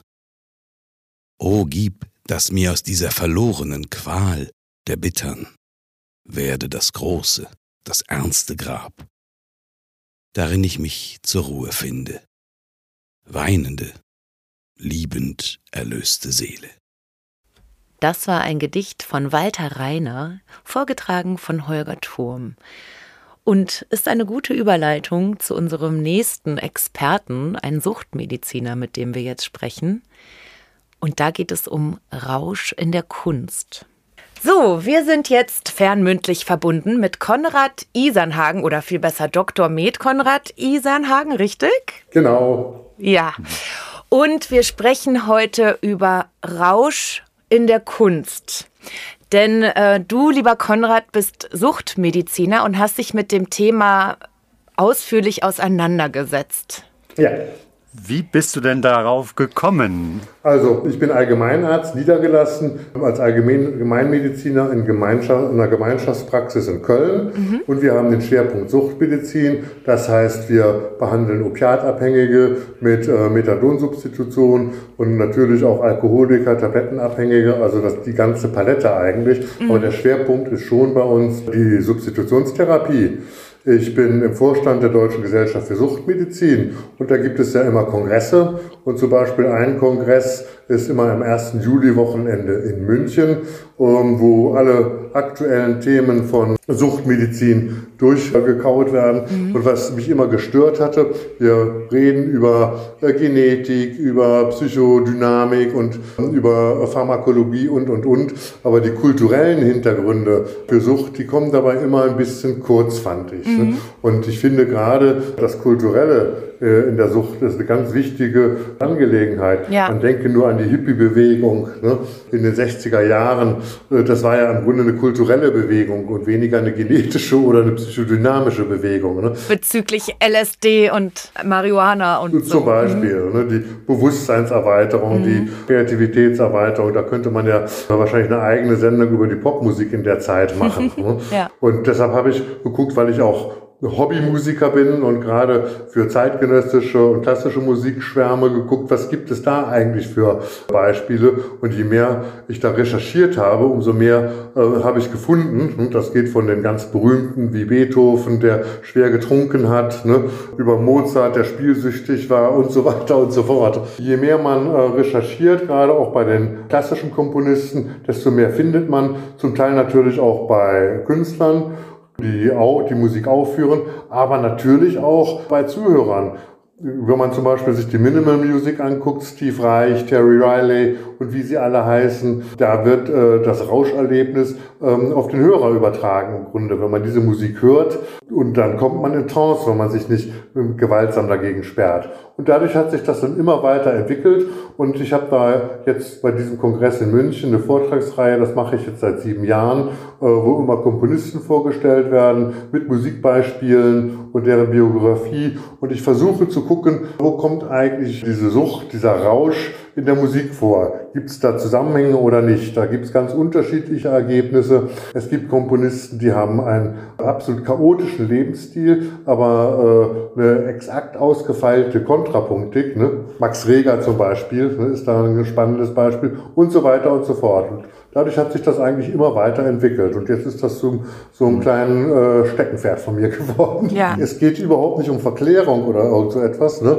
sondern es, es geht äh, darum, einfach die kulturellen Zusammenhänge von Rausch und Sucht deutlich zu machen. Und da gibt es einiges. Ne? Äh, wie gesagt, die 60er Jahre habe ich genannt, aber das gibt es auch in den 20er Jahren, das gibt es eigentlich überall. Äh, wenn man in die Renaissance zurückgeht, ne? Äh, Orlando Di Lasso, der hat auch gerne einen über den Durst getrunken und hat selber, äh, weil er als, Angestellter am Fürstenhofe äh, auch für die Unterhaltung der Fürsten äh, zuständig war, Trinklieder komponiert, die dann einen hohen künstlerischen Anspruch haben. Also da gibt es ganz faszinierende Ergebnisse. Und wenn wir jetzt uns in die 20er Jahre bewegen, das ist ja die Zeit, mit der wir uns so leidenschaftlich beschäftigen. Ähm, ja. Mit welchen Künstlern hast du dich da beschäftigt? Ja, wenn ich bei den Musikern äh, mal anfange, dann ist das zum Beispiel Erik Satie, der ja schwer alkoholkrank war, letztlich auch an mhm. den Folgen seiner Alkoholabhängigkeit verstorben ist. Der hatte wohl nach allem, was man weiß, eine Leberzirrhose, eine alkoholisch bedingte Leberzirrhose, wobei man mit diesen posthumen Diagnosen natürlich immer ein bisschen vorsichtig sein muss, aber es spricht eigentlich alles dafür. Der war ein sehr einsamer Mensch, hat unter ganz elenden Bedingungen eigentlich gelebt ne? Äh, und Musik gemacht, die völlig äh, abseits des damals gängigen Musikgeschmacks ging. Deshalb ist er im Grunde auch verlacht worden und erst sehr viel später wieder entdeckt worden, nämlich von John Cage in den 50er Jahren. Ja. Aber äh, seinerzeit war er äh, völlig unbedeutend. Ja, mhm. traurig. Äh, genau. Und, ich, und seine Musik ist ja auch sehr traurig. Aber Alkoholismus haben, ist gar nicht so unser Schwerpunkt in dieser Folge, sondern eher so härtere Drogen, mhm. sag ich mal. Alkohol ist ja sagen, wahrscheinlich meistens sozusagen die Einstiegsdroge. Das wird ja bei den meisten Komponisten, Malern ähm, und, und Literaten ähnlich gewesen sein, denke ich mal. In seltenen Fällen vielleicht äh, nicht. Aber wen haben wir denn da Richtung Morphium, Kokain, Laudanum etc. Da kann man schon im Grunde ganz früh anfangen, ne? äh, wobei das Wort Einstiegsdroge ist immer so ein bisschen problematisch. Da äh, kann man lange darüber diskutieren, ob es wirklich Einstiegsdrogen gibt oder nicht. Der Einstieg ist eigentlich eine psychiatrische oder psychische äh, Affinität dazu, aber das ist ein ganz anderes Thema. Ja. Ne? Mhm. Ja, aber wo du schon gerade Laudanum angesprochen hast, da gehe ich jetzt ein bisschen in die Romantik noch ein Stückchen zurück, aber das ist ja natürlich auch ganz wichtig für die 20er Jahre. Ähm, äh, der Hector Berlioz in seiner Symphonie Fantastique hat im Grunde einen Laudanum-Rausch beschrieben, also mhm. äh, ein Bad Trip im Grunde genommen, nachdem er Laudanum in suizidaler Absicht zu sich genommen hatte, weil er Liebeskummer hatte und hat dadurch einen Horrortrap äh, erlebt. Ne? In der Romantik ähm, im ausgehenden 19. Jahrhundert war die äh, fragliche Bewusstseinserweiterung durch Opiate, durch Laudanum, aber auch zum Teil durch andere Drogen, absolut in Mode und in. Ne? Und das hat sich natürlich dann bis in die 20er Jahre weitergetragen. Wenn man da ein literarisches Beispiel haben will, ist eigentlich der Hans Fallada mhm. ganz eindrucksvoll. Der hat es nämlich auch selber noch beschrieben. Der war Alkoholiker, der war opiatabhängig, also neudeutsch, also auf, oder medizinisch fachlich würde man sagen. Der war Polytoxikoman ne? mhm. und hat im Grunde seine eigene Sucht einschließlich der Entzüge sehr eindrucksvoll in dieser kleinen Erzählung über das Glück, ein Morphinist zu sein, äh, beschrieben. Das hört sich jetzt so ein bisschen äh, verklären dann über das Glück, aber wenn man die ersten Seiten schon liest, merkt man, dass das mit Glück überhaupt nichts zu tun hat. Vielleicht ein bisschen ironisch auch. Das war ironisch, natürlich. Das war auch selbstironisch gemeint. Ne? Äh, man merkt sofort, dass der Vater da völlig verelendet ist. Ne? Er war auch völlig überschuldet, hat auch ähm, äh, in der Justizvollzugsanstalt eingesessen, war dann eine Zeit lang wieder clean. Nach dem Zwangsentzug, Knast, ist dann wieder rückfällig geworden und ist im Grunde ständig gependelt zwischen Rückfälligkeit und Abstinenz. In der Abstinenz hat er dann sehr viele seiner Bücher geschrieben, hat also so eine richtige Schreibwut oder, wenn man jetzt will, sagen, kann man sagen, eine Schreib, einen Schreibrausch erlebt. Ne? Und hat aber eben seine eigene Abhängigkeit in dieser kleinen Erzählung sehr, sehr eindrucksvoll geschildert. Gut, dann kommen wir jetzt äh, zu Gottfried Benn. Gott, Gottfried Benn ob der wirklich abhängig war, sei dahingestellt. Ne? Also Abhängigkeit im Sinne der medizinischen Definition von Sucht. Ähm, aber zumindest hat er auch mit Drogen experimentiert und er hat auch in seinem Gedicht Kokain das sehr eindrücklich beschrieben. Das geht los, der Ich-Zerfall, äh, äh der Ersehnte. Äh, also in dem ersten Stück von diesem Gedicht, da ersehnt er diesen Ich-Zerfall. Da ist das der erwünschte Effekt. Aber später geht das in den Wahn über, was er auch sehr genau beschreibt. Und der war ja selber auch Mediziner oder irgendwie. Der war Pathologe, genau. Pathologe, ja. Mhm. Fällt dir noch zum Beispiel ein bekannter Maler ein oder Künstler aus, also jetzt bildende Kunst? Naja, Atto zum Beispiel, der war auch mehr, mehrfach abhängig. Wie man noch äh, als Autor nehmen könnte, das geht dann nicht, nicht in die 20er Jahre, äh, sondern das ist, äh, der ist ja 1914 gestorben, aber ist ja hart davor, der, der Trackel, das Literat, der war mehrfach abhängig, ist wohl auch in suizidaler Absicht an einer Überdosis Kokain verstorben. Der ist insofern ganz interessant, weil der ja in seinem Gedicht Grodek äh, dieses traumatische Ereignis einer Schlacht in Galizien, wo er als Sanitätsapotheker eingesetzt war und merkte, dass er den ganzen Schwerverletzten überhaupt nicht äh, helfen konnte. Dadurch ist er auch schwer traumatisiert worden. Also das ist in dem Zusammenhang auch eine sehr äh, spannende Geschichte. Aber Atto ist zu nennen und natürlich Jean Cocteau, das war ja so ein Multitalent. Ne? Der hat sowohl Musik gemacht, der hat gemalt und der hat auch geschrieben. Und der war auch äh, opiatabhängig, man muss wohl unterstellen, auch äh, multiabhängig. Und hat natürlich auch äh, gerade in den 20er Jahren, wo der Surrealismus dann auch aufkam, ne, war er zumindest in der Anfangszeit bei den Surrealisten äh, mitgängig und hat eben, und da kommen wir dann wieder auf den Satie zurück, zusammen mit äh, Pablo Picasso und Eric Satie äh, Ballette geschrieben die ausgebuht wurden, weil das war dann das erste Ballett zum, zum, noch zur Zeit des Ersten Weltkrieges, galt dann als äh, unfranzösisch, aber hat sich dann auch bald wiederum vom Surrealismus abgewandt. Aber der war auch mehrfach abhängig und äh, da gibt es ein sehr eindrucksvolles Bild. Äh, der hat einen Menschen äh, stilisiert, der nur aus Opiumpfeifen besteht. Oh, wow. Du hast vorhin das Kriegserlebnis genannt und das ja. ist ja bei einigen, auch bei Hans Faller, da war es ja auch so, dass er während des Ersten Weltkriegs Kontakt mit Drogen gekommen ist. War das so der, die gängige Regel, der gängige Einstieg für viele der Künstler, dieses Kriegserlebnis? Naja, das war ein Einstieg. Das ist das, der eine Aspekt. Und das ist dann eben das psychische Trauma, eben das Kriegserlebnis. Äh, Ernst Jünger hat das ja äh, geradezu euphorisch beschrieben. Der fand das ja richtig toll. Ne? Dieses fürchterliche Buch im Stahlgewitter. Ne? Aber der hat eher mit Drogen experimentiert, um zu gucken, kann ich damit doch in der Tat eine Bewusstseinserweiterung äh, herbeiführen, so wie früher im 18. Jahrhundert, glaube ich, der Thomas de Quincey das schon beschrieben hat, eigentlich als erster.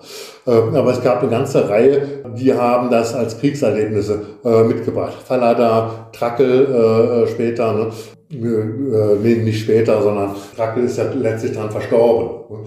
Aber Ernst Jünger fand es ja richtig toll, hat das als fast rauschartiges Erlebnis äh, aufgefasst. Und hatte sich anscheinend ganz gut unter Kontrolle dann, ne? Der hatte sich unter Kontrolle, der hat experimentiert, ne? ist wohl nie im engeren Sinne wirklich richtig abhängig geworden. Aber der Einstieg hatte ganz unterschiedliche Ursachen. Ein Grund ist eben natürlich äh, ein Trauma, ob das nun Kriegserlebnisse oder andere Traumata waren, sei dahingestellt. Das ist ja auch jetzt auch immer noch aktuell. Beispielsweise äh, Menschen mit einer Borderline-Persönlichkeitsstörung haben ja häufig schwere Traumata erlitten und haben eben auch ein ganz äh, hohes Risiko, äh, suchtkrank zu werden. Ne? Aber gerade äh, in den 20er Jahren und kurz davor bei den Romantikern war es eben auch dieser Wunsch, ja, diese äh, Unterwelt oder diese Geisterwelt mit zu erleben, mit zu erforschen, so diese Bewusstseinserweiterung oder die anderen Ebenen des Bewusstseins mit zu ergründen. Das war in der Romantik zum ausgehenden 19. Jahrhundert ja äh, eine ganz spektakuläre Geschichte. Da wurden Seancen abgehalten, um die Geisterwelt zu beschwören. E.T.A. Hoffmann ist da eigentlich ein tolles Beispiel. Der war ja auch abhängig der hat mit allem Möglichen experimentiert. Ne?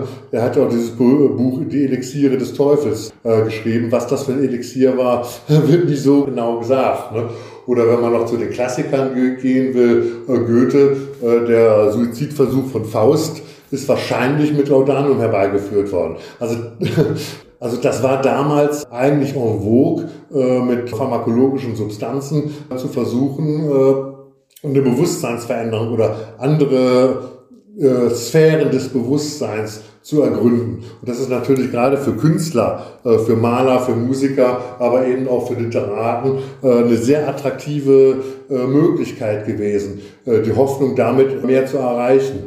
Aldous Huxley hat das ja später äh, sehr eindrucksvoll beschrieben in den äh, Pforten der Wahrnehmung, wo er mit Mescalin experimentiert hat und dann zum Beispiel bei dem Hören der Musik von Gesualdo, das ist so ein Renaissance-Komponist, plötzlich die Farben hat gesehen, so wie das äh, später die Hippies beschrieben haben. Gleichzeitig hat er aber auch Situationen geschildert, wo plötzlich ein Liegestuhl zu einer Bedrohung wurde, also eine Panikattacke bekam und einen Horrortrip. Also da waren durchaus beide Sachen mit dabei. Aber es war eben nicht nur das Trauma, sondern wirklich auch die Neugier, andere Bewusstseinsebenen zu ergründen. Ja. Konrad, ich habe jetzt noch mal eine andere Frage. Du hast ja sicher auch ähm, den Text von Walter Reiner gelesen, der ja auch aus ja. Köln kam und der 1917 die, die Erzählung geschrieben hat namens Kokain ähm, und wie er da als junger Mensch den, Kuh, äh, den die Kantstraße rauf und runter lief und dann äh, abends zur Apotheke zur Nachtglocke geht und sich dann sein Fläschchen Kokain dort auf Pump besorgt. Und der hat das ja in flüssiger Form, ähm, also sich injiziert, also sprich, er hat ja. sich Schüsse gesetzt. So wie ja. man das heute kennt mit, oder also auch schon lange kennt mit Heroin.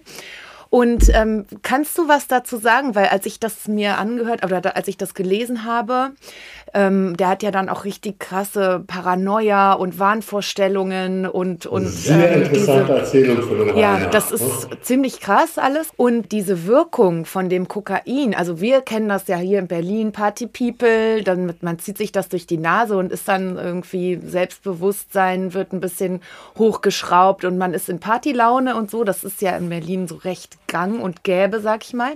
Mhm. Und aber diese, dieser Rausch, wenn er sich das da injiziert und äh, wie kann man das denn beschreiben? Also ist, dass jemand sich Kokain überhaupt injiziert, das war ja 1917 diese Erzählung. Was passiert da mit dem Menschen? Das Injizieren bewirkt natürlich, dass das Anfluten der Substanz im Gehirn sehr viel schneller ist. Ne?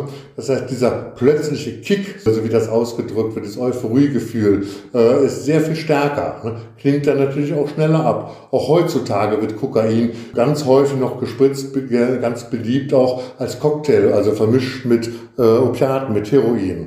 Das ist also nichts Ungewöhnliches, dass, dass das gespritzt wird, einfach weil der Kick, dieses durch das schnellere Anfluten, sehr viel höher ist.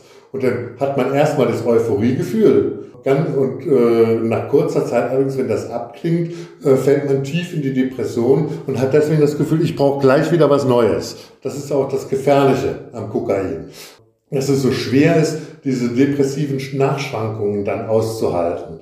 Und in dem Moment, äh, wo eine massive Abhängigkeit eingetreten ist, also anders als der äh, hedonistische Konsum alle zwei Wochen auf einer Party oder sowas, den ich damit nicht verharmlosen will, aber der ja auch häufig und gebräuchlich ist. Ne?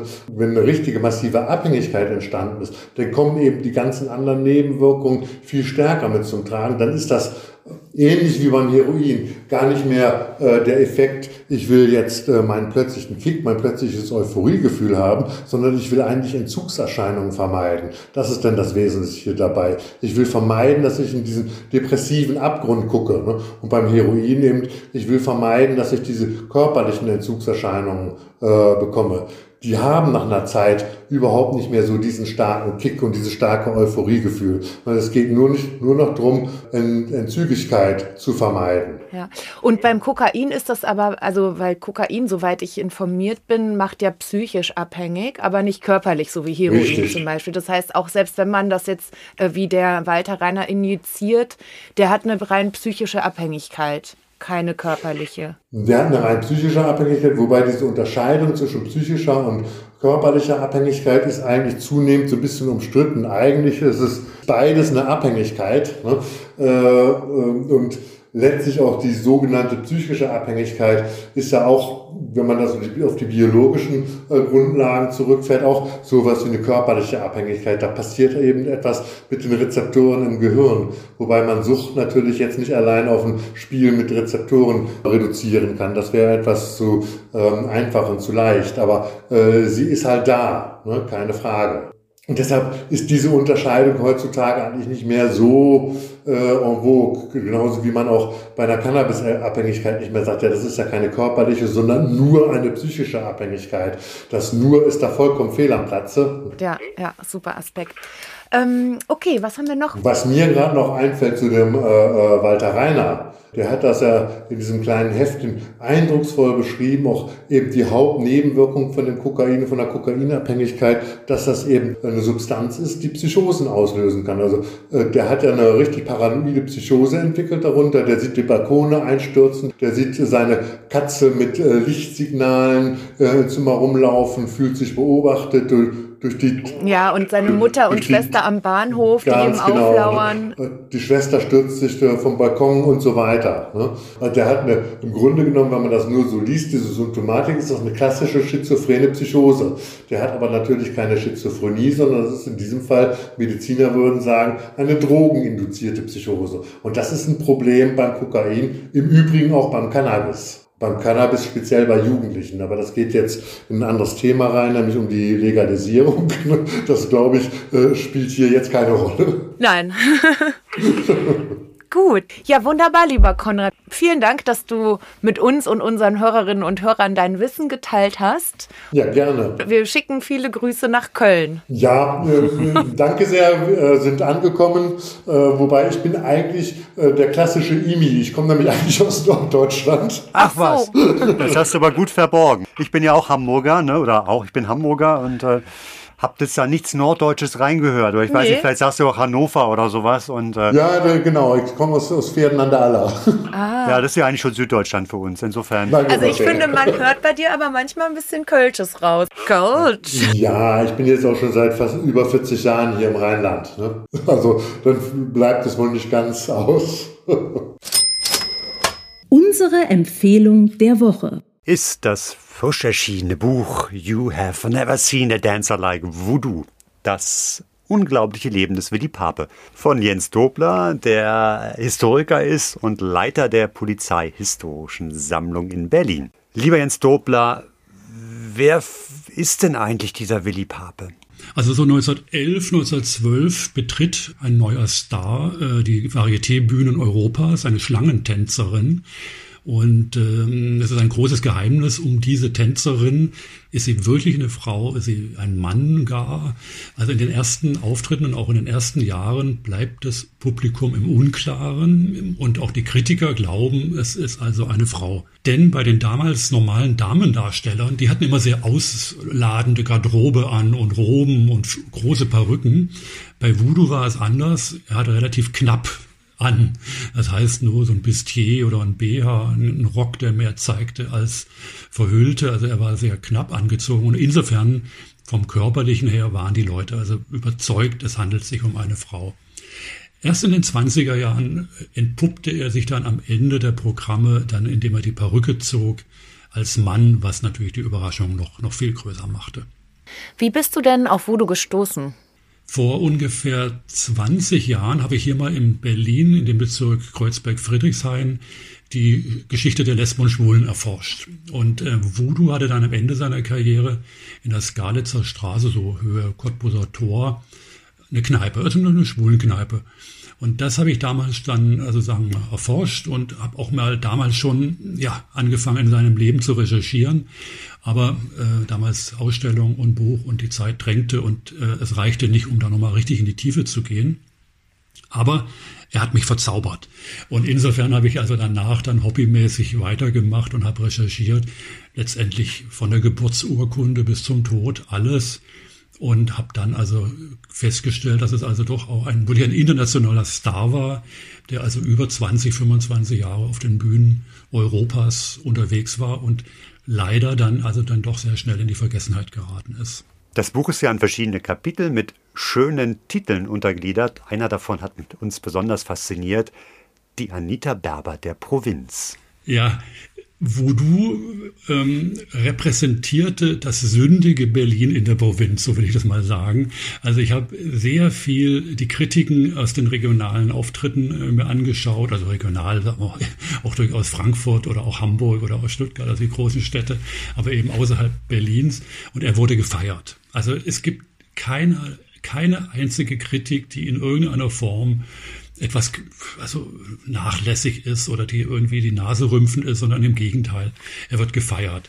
Und ähm, er, er, ja, er vertritt das verruchte Berlin, ein bisschen das schwule Berlin, das Drogen-Berlin so ein bisschen. Und ähm, In Berlin selber kommt er aber überhaupt nicht an. Also auf der einen Seite kommt er nicht an, weil er nur kurz immer hier ist. Die Auftritte sind in der Regel zwei Wochen, manchmal drei Wochen. Dann zieht er weiter. Aber auch die Berliner Kritiker rümpfen die Nase. Ach, nicht schon wieder eine Tiernummer. Ach, und nicht schon wieder eine, eine Schlangentänzerin oder nicht schon wieder ein Travestiestar. Also die Berliner Kritiker, das ist sehr deutlich, haben also die Nase sehr weit oben während die anderen genau das Gegenteil sind, ihn also wirklich feiern. Er muss extra Auftritte machen. Er ist schon bekannt als Star. Man freut sich, dass er wieder in der Stadt ist. Und diesen, diesen Widerspruch eben zwischen Berlin und der Provinz, das ist in diesem Kapitel nachzulesen. Sogar in Harburg an der Elbe, wo ich geboren und aufgewachsen bin, ist er gewesen. Aber natürlich auch in Paris oder Breslau. Ja, und ähm, vor allen Dingen auch, also Königsberg natürlich, er war in Budapest, er war in Italien, aber sein, sein größten Auftritt war dann in London gewesen, ziemlich schnell 1912 dann. Da war er mehrere Monate in London, das war sicher der Durchbruch. Unsere heutige Folge handelt ja von Rausch und Drogen. Gab es denn Berührungspunkte? Rauschhaft werden seine Auftritte beschrieben und ein Stück nannte sich, nannte sich auch Opiumtod. Also da nochmal auch wieder sozusagen das verruchte Berlin, äh, das also sich also auch im Titel der, der, der Programme niederschlug. Wir haben uns sehr gefreut, dass Voodoo auch einen kleinen Auftritt feiert in dem wunderbaren Führer durch das lasterhafte Berlin von unserem wohlgeschätzten Kurt Morek. Wie ist er denn da reingekommen? Ja, also 1927 äh, setzt sich dann ähm, Voodoo Willy Barbe zur Ruhe. Es setzt er zur Ruhe nicht, aber er, be er beendet seine Tanzkarriere. Weil nun nach 25 Jahren Schlangentanz auf der Bühne dürften die Knochen nicht mehr mitgemacht haben. Und dann macht er mit seinem Partner äh, Herrn Schmidt zusammen in der Skalitzer Straße eine Kneipe auf, die zum kleinen Löwen heißt. Und ähm, Morek besucht diese Kneipe, beschreibt sie in seinem Buch äh, Führe durch das lasterhafte Berlin. Und er ist so ein bisschen zwiegespalten offenbar. Also ähm, es werden exotische Nächte angeboten und er sagt, naja, ich habe sie nicht so richtig gefunden, die exotischen Nächte, aber andere fanden das also doch ganz spannend. Ähm, also das ist eigentlich alles, was er dazu sagt. Das Interessante aber ist, ähm, es wird eine Abbildung mitgegeben, nämlich von Christian Schad, also eine Zeichnung. Und eigentlich ist diese Zeichnung die, der einzige Innenblick in die Kneipe, den wir bislang haben. Also Fotografien von innen gibt es nicht. Und äh, es wird so eine, eine Szene gezeigt mit vor allem Lampions und äh, offenbar auch sehr viel äh, ja, Grünzeug oder Girlanden, die da rumhängen und ähm, einige ähm, Herren sitzen also an der, an der Bar, einer raucht. Also man hat so ein bisschen so den Eindruck doch von einem sehr gemütlichen Lokal. Da wären Arne und ich gerne mal zu Gast gewesen. Da wären wir gerne gewesen. Leider steht das Haus heute nicht mehr. Lieber Jens, vielen Dank für die Info zu deinem Buch You Have Never Seen a Dancer Like Voodoo. Liebe Hörerinnen und Hörer, ihr findet alle Informationen darüber in unseren Show Notes. Hui, so das wird jetzt wohl unsere bisher längste Folge sein. Es ist die längste Folge. Liebe Else, wir sind jetzt bei knapp 90 Minuten. Das sind anderthalb mhm. Stunden. Das ist ein Fußballspiel. ähm, ohne Pause, aber immerhin ein Fußballspiel. Also, das ist wirklich toll. Ich bin so ein bisschen, ein bisschen ermattet. Also, fühle mich so etwas wie Ernst Engelbrecht nach seiner Opiumnacht in Hamburg. Mhm. Aber wir haben es geschafft. Ja. Vielen Dank fürs Zuhören und äh, vielen Dank auch äh, fürs Abonnieren unseres Newsletters, falls ihr es noch nicht schon gemacht habt. Ja, wir nennen das auch Rohrpost. Das findet ihr auf unserer Webseite gold-staub.de und dort findet ihr auch unseren Spenden-Button. Also wenn euch unsere Goldstaubfolgen gefallen, dann seid ihr herzlich eingeladen, auf diesen Button mal drauf zu klicken und dann eine beliebige Summe da einzutragen und uns das elektronisch rüber zu schicken. Und dann dauert es auch nicht äh, zwei Monate bis zur nächsten Folge, sondern geht ein bisschen schneller. Diesmal vielleicht. nur ungefähr einen Monat. Ne? Der ganze ja. Juni ist jetzt noch ziemlich voll bei uns mit Veranstaltungen und diversen anderen Unterfangen. Aber im Juli haben wir dann mal wieder so ein bisschen mehr Zeit. Wobei, liebe Else, da bin ich in Paris und Marseille ah, ja. und werde dann von diesen Ausstellungen, die ich besuche, berichten. So, genau, wir wollten genau. noch von der Ausstellung Wir wollten noch, aber ähm, die ist ja, bis. Mhm, ja, die ist, ist bis. Mhm. Es gibt zwei Ausstellungen. Es gibt eine äh, über die Frauen in den folles, les Années folles, in den wilden Jahren. Und dann gibt es eine neue Ausstellung, die jetzt vor kurzem eröffnet wurde im Centre Pompidou, wo der Fotograf August Sander im Mittelpunkt steht und das Thema neue Sachlichkeit. Und beide solltet ihr besichtigen. Die eine ist leider eben nur noch bis, ähm, bis Mitte, Mitte Juli. Die Frauenausstellung, aber vielleicht schafft ihr das ja. Vielleicht sehen wir uns ja auch in Paris. Ja, vielleicht lauft ihr da zufällig Ahne über den Weg. Ja, wir können Also eine Reise treffen. nach Paris äh, dieses Jahr im Sommer sollte sich lohnen. Genau, aber vielleicht vorher hören wir uns wieder. Eine Paris-Folge wäre auch mal was, ne? Ja, stimmt. Ja. Hm. Na, mal sehen. Ich bringe was mit. So, also, Ja, dann sagen wir mal à bientôt, oder? à très bientôt, sagen wir. À très bientôt. Äh, Bis bald, au revoir. Tschüss, bis dann.